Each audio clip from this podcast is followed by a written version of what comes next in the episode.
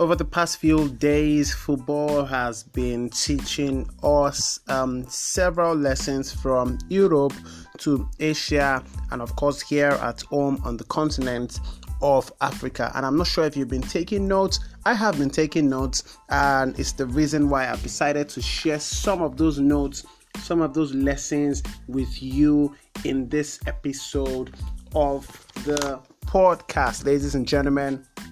You're welcome to yet another episode, episode four of the First X Minutes podcast. I'm your host, Papi the Great. You can find me on Twitter and Instagram at Papi underscore the Great. That's P A P I underscore the great. So let's get to the great lessons that football has been teaching us over the past couple of days. And uh, we move straight to the most recent of events in um, in the footballing world in Europe and we'll start with Liverpool. Um, Liverpool got ousted from the FA Cup um, by Wolves. They lost the game by two goals to one, and of course, it was evident Jurgen Klopp was busy prioritizing and uh, with the kind of um, squad he put out there to um, do the job against Wolves, it was evident that the German had already prioritized um, his, um, he had already created his skill of preference, and of course, some trophies ranked um, higher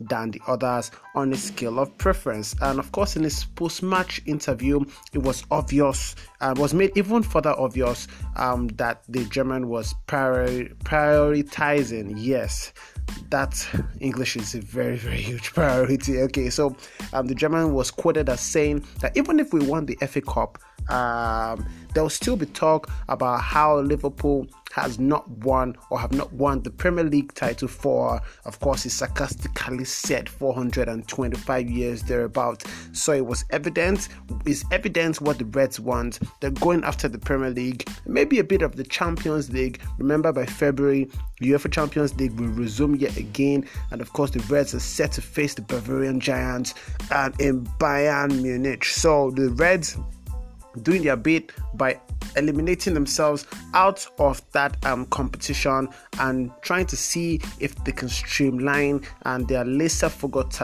uh, laser focused target to just the Premier League and the Champions League. Speaking of the Champions League, Bayern Munich will be facing and Liverpool in the round of 16 of the Champions League. And of course, it's like as if the Bavarians are trying to beef up their squad and thereby teaching football fans around the world the lesson of persistence. What do I mean? Um, the Bavarians have been chasing a certain Chelsea player um, who goes by the name Hudson Odoi. And um, the first time they went knocking at the Blues doors or the Blues office, the Blues rejected them. The second time they went again, the Blues rejected them. The third time they went knocking, and the Blues kicked them out of the front door porch and now they're back for the fourth time. They're really, really interested, they're persistent, and they're trying to sign this young lad from Chelsea. Now, the question begs what exactly they want to use him for? It remains to be seen. There's still so many players aged players, experienced players who play where this young Chelsea lad thrives in, in the position he thrives in. So the question begs, why are the Bavarians after this young kid? What do they want to use him for? Of course, he's going to play football. It's not like I say uh, he's going to be a mascot at the Oktoberfest or something. But um, why are they so much why are they so persistent? Why are they so committed to ensuring that they get this young lad before the end of the season? I'm sure the Blues must have smelt this persistence, and that's why they're not bulking on the um, amount that they're asking for. It remains to be seen whether or not um, the Bavarians will get their player. Fingers crossed. Moving over to City, uh, we can't forget um, the fact that the citizens were the first side to score two, put two past Liverpool, and it was because of um, so many things, so many factors. Most evident of them all was Manchester City's desperation on the night. Um, was desperately attacking. Sterling was desperately attacking. Fernandinho was desperately bossing the midfield.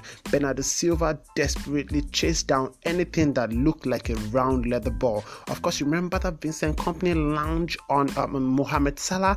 Yes, that smelt desperation. Danilo defended desperately. Laporte desperately defended for his life whenever he went one on one against Mohamed Salah.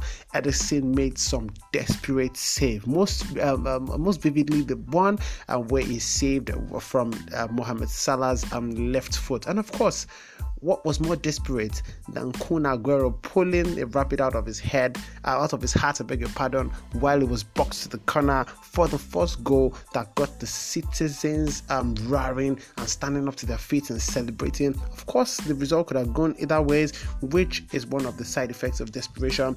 And for all that they wanted going up front, Liverpool got their break, and um, that goal well, that almost goal, the goal that just needed the ball that needed just 1.1 centimeter more across the line, goal line, to actually be referred to or be counted as a goal. But it didn't happen. Man City now four points behind the Reds, and of course, it's just setting us up for um, what is going to be what is set to be a grand finale to the 2018 2019 Premier League season in Asia, drama everywhere. Jordan defeating the um, Australians, um, the Kyrgyzstan um, goalkeeper um, making a blip of an error and um, committing uh, one of the um, uh, never to be forgotten errors in football. Actually, tipped the ball um, into his own net. You should find the video and you should check it out. Of course, the Iranians um, busted the bubbles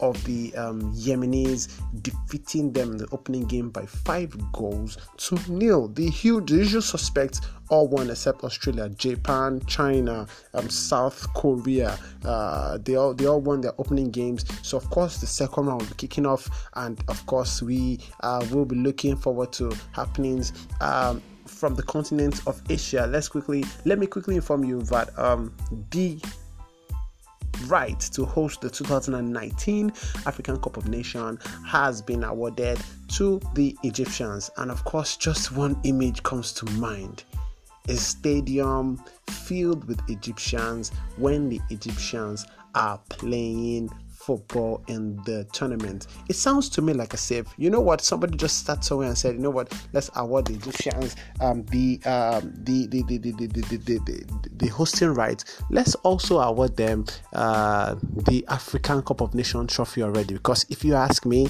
in all honesty, whatever game the Egyptians play in this tournament, whoever will be facing them will be facing not just 11 players, they'll be facing the over 60, 70, 80,000 fans that will be coming out to watch the game, including the millions of fans that will be watching across television sets all over the country and even the world at large. So I think for the Egyptians, massive one for them. Um, this is a chance for Mohamed Salah to uh, win something um, by summer. Remember, the, the tournament has now been moved to um, the summer. Not it won't be played in January, February anymore. It's now been shifted to June.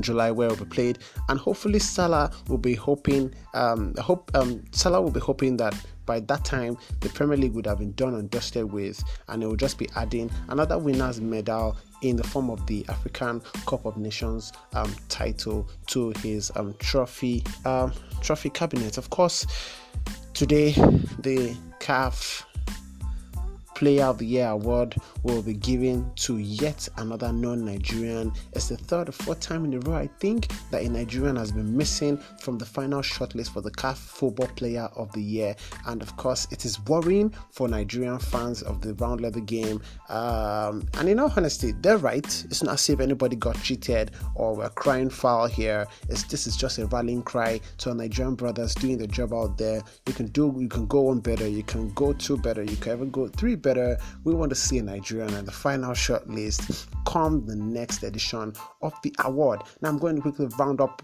with this one, Tim Howard, um, in recent times, I think two days ago on, on ESPN, was seen selecting his best five goalkeepers.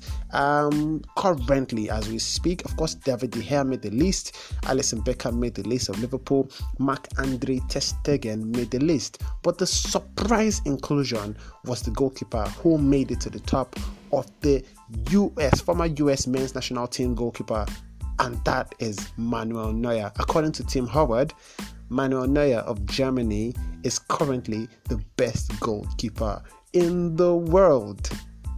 And just so you know, Ederson of Manchester City did not even make the list, Tim Howard's list. And um, uh, the number one pick was a bit, wasn't even a bit surprising. It was surprising. I mean, I was wondering, okay, something is definitely wrong here.